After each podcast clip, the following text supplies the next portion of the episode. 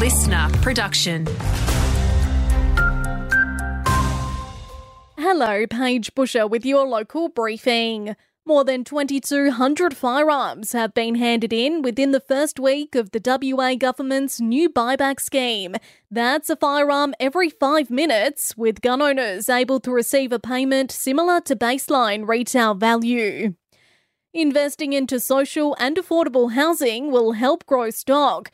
That's according to the state government, who say they're doing all they can amid WA's housing crisis. Roger Cook says there's schemes in place to tackle the issue. Making land available for property developers, as well as assisting them with the initial infrastructure costs associated with utilities through our Infrastructure Development Fund. We've got a range of programs a 45 year old man has been charged with the offence of threats to kill.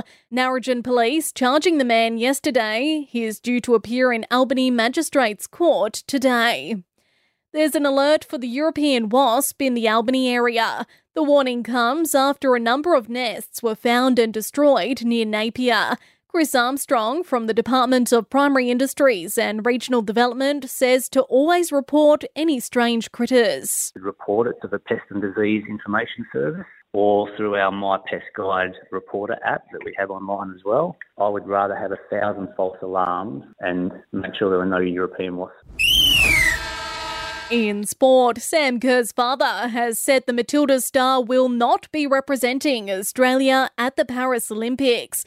Roger Kerr telling the ABC she'll likely play an off field role at the Games. She's just really in the first stages of the rehab with the knee reconstruction, so she couldn't come over to Australia with the flight. But uh, it'd be eight months or seven months by the time the Olympics are on, and uh, I think she'll take a leadership role. Want more local news? Get free breaking news about our community. Download the LiSTNR app, search for your area, and subscribe now.